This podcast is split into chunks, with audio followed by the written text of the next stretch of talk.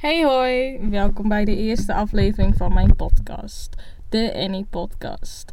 Nou, de Annie Podcast staat voor Anywhere, Anytime and Everywhere. En voor de mensen die niet zo goed Engels kunnen, dat betekent elk onderwerp op elke plek op elke tijd. Want ik weet natuurlijk niet wanneer jullie dit gaan luisteren. Ik hoop dat je het wel binnenkort gaat luisteren, zo snel mogelijk. Dat zou echt ideaal zijn. Want ik doe dit eigenlijk als een schoolproject. Ja, daarom wil ik mezelf nou eventjes voorstellen, zodat mensen een beter idee krijgen waar ze mee te maken gaan hebben. Mijn naam is Merel Koning. Ik ben 20 jaar. Ik volg de opleiding Online Content Creator aan het NAL Stenden. En dan zul je natuurlijk afvragen, wat heeft dat te maken met het maken van een podcast? Voor een vak mogen wij verschillende projecten aangaan ik heb de lat misschien een beetje te hoog gelegd voor het eerste project door te zeggen: ik ga een eigen podcast maken. Maar het is wel iets waar ik eigenlijk heel erg enthousiast over ben. Wat ik heel graag wil doen. En waar ik ook heel graag wat meer over wil weten en ervaring op wil doen. Dus vandaar dat hier een podcast wordt gemaakt. Nou, dat is een hele korte introductie. Willen jullie meer weten van mij, dan mag dat gerust. Stel vooral vragen via de Instagram. At underscore anypodcast.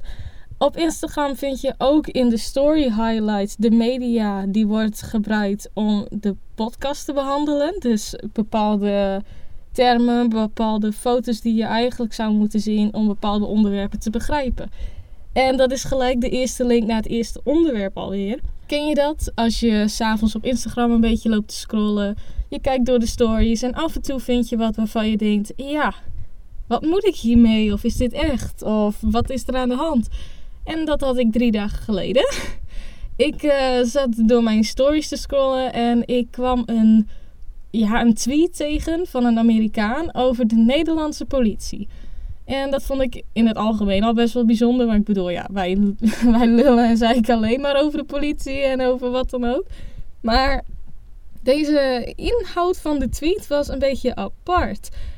De tweet behandelde een situatie die ik nog zelf nog nooit eerder heb gezien. Namelijk dat de politie een dwergpapegaai had gearresteerd. En dit is echt gebeurd. Dit is geen grap. Dit is echt, dit is echt een artikel. Je kunt het zelfs opzoeken op internet. Die zou ik ook nog even linken op Instagram. Nou, wat was er dus gebeurd?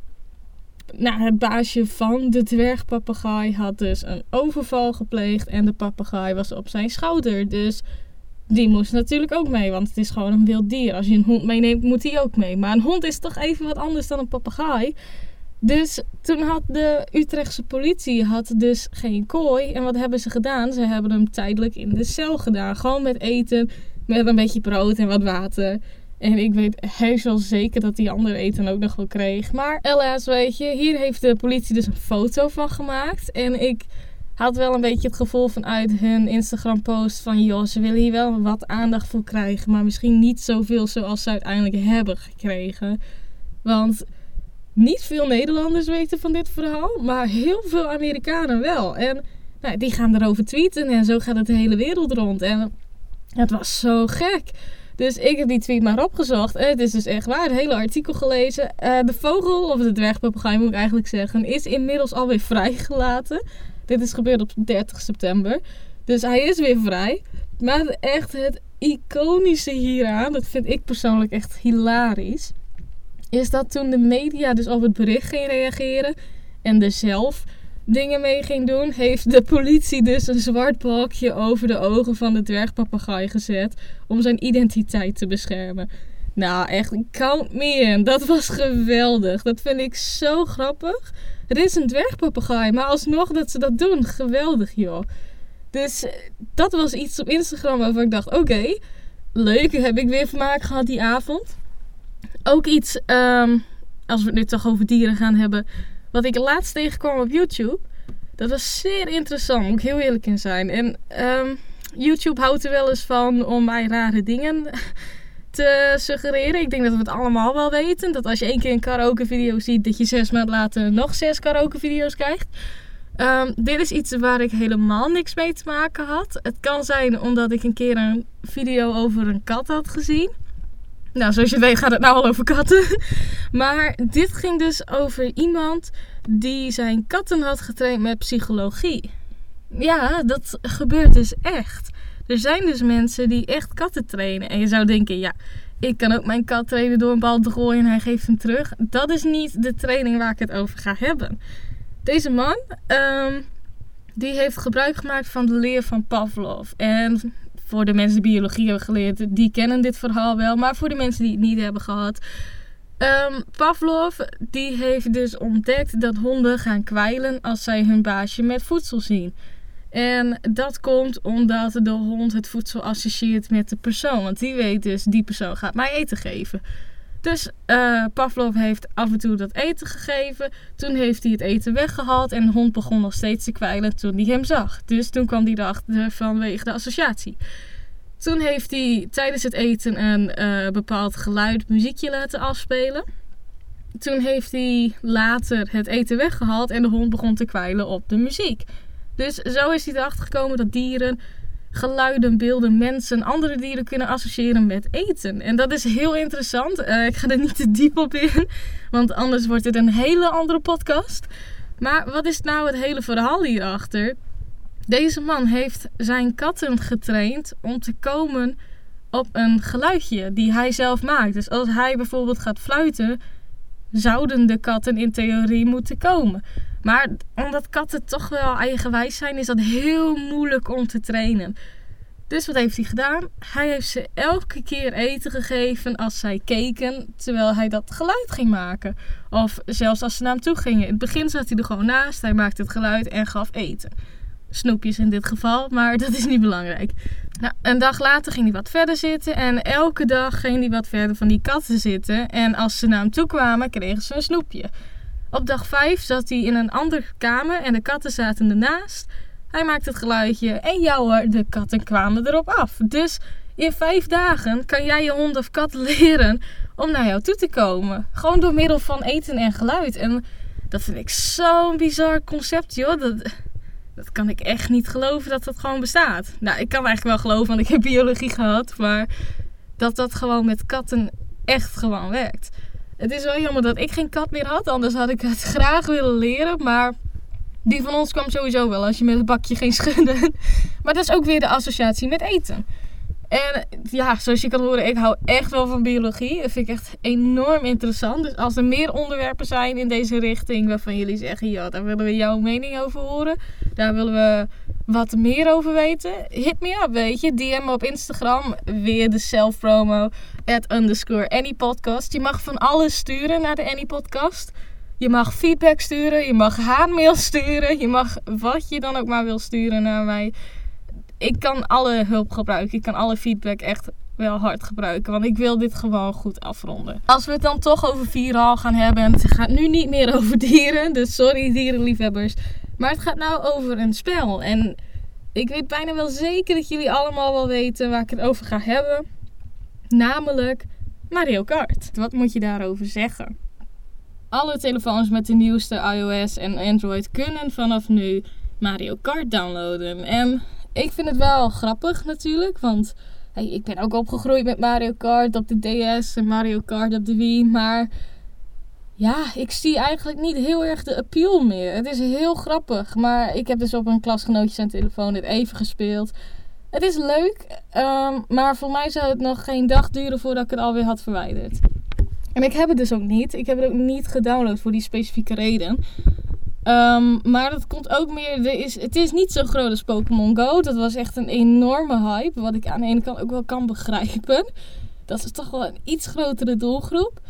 Um, ja, wat het ook misschien meer is met Pokémon Go, moest je echt lopen. Je moest op pad gaan. Je moest challenges doen. En van wat ik tot nu toe heb gezien bij Mario Kart is het gewoon: je gaat racen. Je kan online racen. Je haalt punten en that's it. En wat je met die punten kan, je kan vast wel upgrades of wat dan ook halen, weet je. Maar ja, het is niet zo groot als Pokémon Go. En ik denk ook niet dat het zo groot gaat worden. Simpel als dat. Um, nou, nu heb ik wel, daarom begin ik er nu ook over. Nu heb ik heel vaak de vraag gekregen: heb je Mario Kart? En om dat eens en voor altijd te beantwoorden: nee. En ik denk ook niet dat ik het ga halen. Maakt niet uit hoe populair het is. Het heeft voor mij geen appeal. Ik kan het er wel opzetten, maar ik ga het niet spelen. Animal Crossing daarentegen, wat volgens mij twee jaar geleden uitkwam op de mobiel. Dat was een game waar ik echt verslaafd aan was gewoon. Maar dat komt ook Animal Crossing in het algemeen. Je kan er gewoon veel meer doen. En dat was gewoon heel interessant. En het was natuurlijk echt zo cute, die poppetjes. Ja, dat vind ik zo cute. Wat mij ook is opgevallen, je kan geen Mii-poppetje erin doen. Niet dat ik het wil. Maar er zijn mensen die altijd willen racen met hun Mii-poppetje. Omdat ze een gekke naam hebben. Omdat ze een gek uiterlijk hebben. Maar dat kan dus niet. En wat ook jammer is, vind ik persoonlijk, uh, dat merk je bij de meeste games wel, is dat je tegenwoordig een account aan moet maken. Ook op mobiele games. En dat vind ik persoonlijk zo jammer. Want dat, eigenlijk houdt dat mij een beetje terug om Mario Kart te gaan downloaden. Om daar eigenlijk echt op te gaan spelen. Want waarom zou ik een Nintendo-account aanmaken? Het moest ook bij Animal Crossing. Maar daar had je nog de keuze om het niet te doen. Alleen bepaalde gegevens zouden dan verloren gaan. En dat vond ik niet erg. Zo, ja, weet je, zo belangrijk was het ook niet voor mij. Dus toen had ik nog die keuze om dat te gaan doen. Alleen met Mario Kart, je downloadt het. Ik heb het dus wel gedownload. Um, je downloadt het dus. En het is eigenlijk gewoon, je moet een Nintendo-account hebben. Heb je dat niet, jammer dan, je kan het niet spelen. En dat vind ik dan weer... Ja, waarom moet je dat hebben? Eh, ik snap dat je wat moet kopen of zo. Maar waarom kun je niet gewoon een gratis versie doen? Je kan online spelen en maak een account aan als je bepaalde updates wil hebben. Als je bepaalde bonussen wil hebben, weet je. Maar oké, zo werkt dat niet. Ik zit ook niet in de game industry. Het enigste waar ik nog een account op heb is mijn PlayStation. Want dat was om de code te onthouden. Maar ik doe daar ook niks mee, weet je. Ik doe nu niks meer met mijn PS4 of zo. Dat kan altijd nog veranderen, daar ben ik wel eerlijk in. Ik ga sneller naar een PS4 dan mijn mobiel om games te spelen. Omdat mijn mobiel is echt wel precious to me. Dus ik wil het niet snel leeg hebben. Um, maar ja, ik zie niet de appeal meer in Mario Kart. Het is hartstikke leuk, maar niet meer mobiel. Dat hoeft van mij echt niet. En ik wil ook niet mijn 3G aanzetten, gewoon om even een spelletje te spelen. Ja, dat klinkt echt heel ouderwets hoor. Dat weet ik zelf ook wel. Maar er zijn genoeg mensen die niet zo'n sterk 3G-abonnement hebben. Ik ben een van die mensen. Ik heb niet heel veel. Um, ja, moet je nagaan. Ik zit nog op 3G, I know. Ik heb niet heel veel data ter beschikking. En dat kwam ook op dat moment was dat de voordeligste prijs. Alleen op dit moment denk ik van shit, ik heb veel meer nodig. Um, ja, dus ik ben even aan het kijken naar wat het voordeligst voor mij zal zijn. Maar ik vind wel met zulke apps, ook Pokémon Go, hey, misschien moet je dat een beetje limiteren. Misschien moet je niet zoveel data gaan gebruiken. Want je weet maar nooit wanneer je een emergency appje moet sturen of zo, weet je. Dat gebeurt maar zo. En ik heb het niet over je vriendin nog appen of zo. Nee, ik heb het over als er wat is. Ik wil wel bereikbaar zijn voor mijn ouders, voor mijn vrienden, voor mijn familie, weet je. Dat wil ik wel gewoon zijn. Dus ik wil dat niet verspillen aan een app. Dat is ook nog een reden om voor mij het niet te downloaden. En dan kan ik gelijk verder naar het volgende onderwerp. Het gaat lekker nu. Wat mij dus opviel aan Mario Kart is dat heel veel mensen die Nintendo-code of een naam of QR-code, wat het ook was, delen via Insta-stories. Ze hebben zelfs een hele aparte highlight ervoor, zodat je hun kunt toevoegen. Hartstikke leuk. Geef ik ook toe, gewoon doen. Maar dat bracht mij echt terug aan de old school days van Snapchat. En ja, Snapchat voor mij heeft ook geen appeal meer gehad. Ik heb het ook verwijderd. Um, ik had twee Snapchats. Eentje had ik toen anoniem aangemaakt. Met een andere naam, omdat ik niet helemaal wist wat het nou allemaal was. En toen, nou ja, toen vond ik het allemaal nog een beetje gek, weet je. Selfies maken en sturen. Nou, dat, dat doen we allemaal niet, joh. Dat is egoïstisch. Maar het werd steeds populairder. Het werd steeds belangrijker om dat te hebben. Dus toen had ik ook Snapchat. Alleen toen ben ik overgegaan op een ja, minder anonieme Snapchat. Maar ik kreeg op een bepaald moment, dat ligt natuurlijk ook aan de mensen die je hebt. Maar ik kreeg alleen maar van dat good night, good morning. En dat waren alle snaps die ik kreeg. En daarvoor hoef ik geen Snapchat te hebben. Want oh, die batterij van de telefoon ging er doorheen. Dat was niet normaal. Misschien is het nou opgelost, maar ik heb dus geen Snapchat meer. Um, ik vraag me nu ook eigenlijk af hoeveel mensen hebben nog Snapchat? Hebben jullie nog Snapchat? Ik zal wel een poll maken op Instagram. Of jullie kunnen een comment achterlaten met de vraag: hebben jullie nog Snapchat? En ja, dat kunnen we behandelen volgende week. Hoeveel mensen eigenlijk nog Snapchat hebben. En misschien wat de oorzaak is dat het nog steeds zo populair is. Of dat het juist minder populair is geworden. Naar mijn mening, ik heb het al een keer eerder gevraagd op een ander Instagram account. is het minder populair geworden. Het is nog wel groot, maar Instagram is gewoon de king van socials. En ja, dat is niet zo gek. Ik bedoel, je kan geld verdienen met Instagram. Dat is meestal wel de reden voor bepaalde mensen om wat te gaan doen op Insta. Ehm, als het jouw insteek is, prima, doe het. Ik ga niet zeggen dat je heel veel geld gaat verdienen met Instagram, maar het is business, weet je. Business is business. En als jij met jouw product, dienst, foto's, wat dan ook geld kan verdienen, ga ervoor, joh, gezellig. Dat kan natuurlijk niet met Snapchat, met jouw rare selfies die je mij dan stuurt. We zijn van heel veel onderwerpen gegaan. Zoals je kan horen is dat echt een Annie-podcast. We gaan van hot naar her, we gaan van dieren naar Snapchat naar Mario Kart. Nou, nu we het toch over Insta gaan hebben, of hebben gehad, um, wil ik jullie even een vraag stellen. Heeft jullie school een Instagram-account?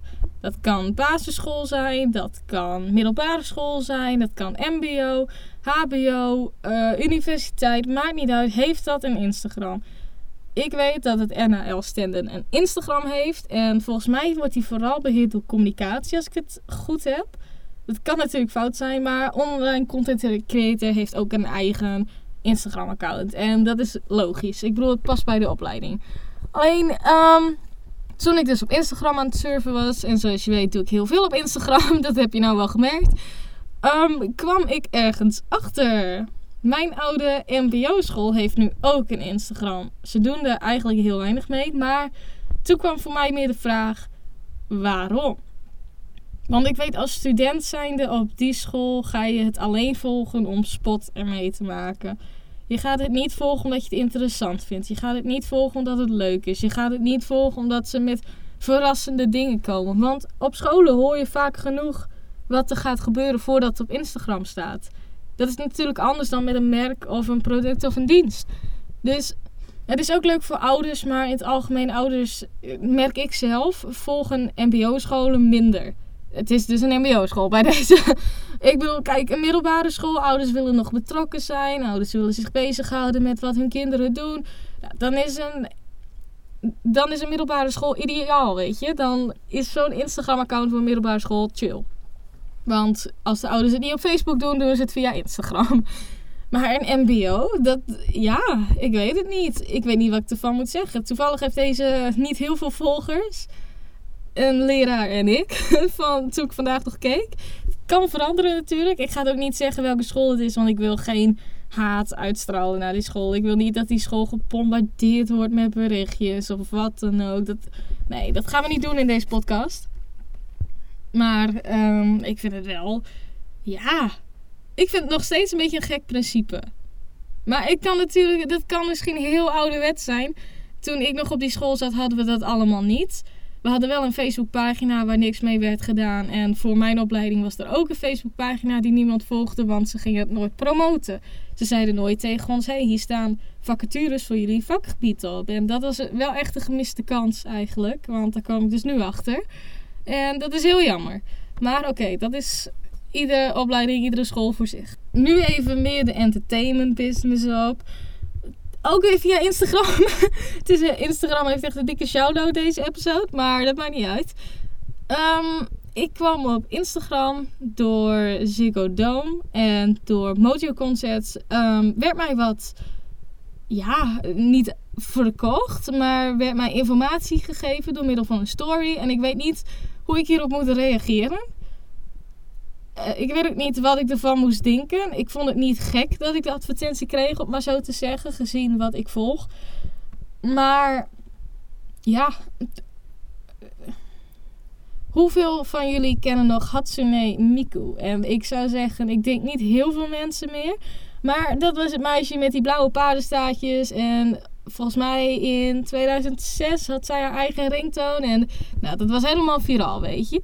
Maar dat is een 3D geanimeerde zangeres uit Japan. En die komt naar Nederland in februari, als het goed is. Januari of februari.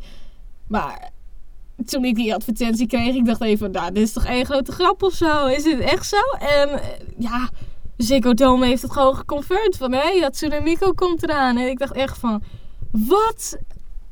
Want ze noemde het de Hatsune Miku Expo. En ik dacht, oh, je krijgt alles te zien hoe het is gemaakt. En weet ik veel wat. Maar toen stond de Ziggo Dome achter. En toen dacht ik van, hé, hey, dat kan niet helemaal kloppen. En toen ben ik gaan kijken. En het is gewoon echt een concert. Je ziet dat 3D-poppetje gewoon zingen en dansen. Zingen met heavy autotune, maar dat maakt niet uit. Je ziet dat 3D-poppetje zingen en dansen. En ja, ik wilde aan de ene kant heen om het gewoon te zien. Joh. Ik dacht echt van, een 3D-poppetje, ziet het er echt 3D uit? Ziet het er nep 3D uit? Ziet het er weet ik veel uit?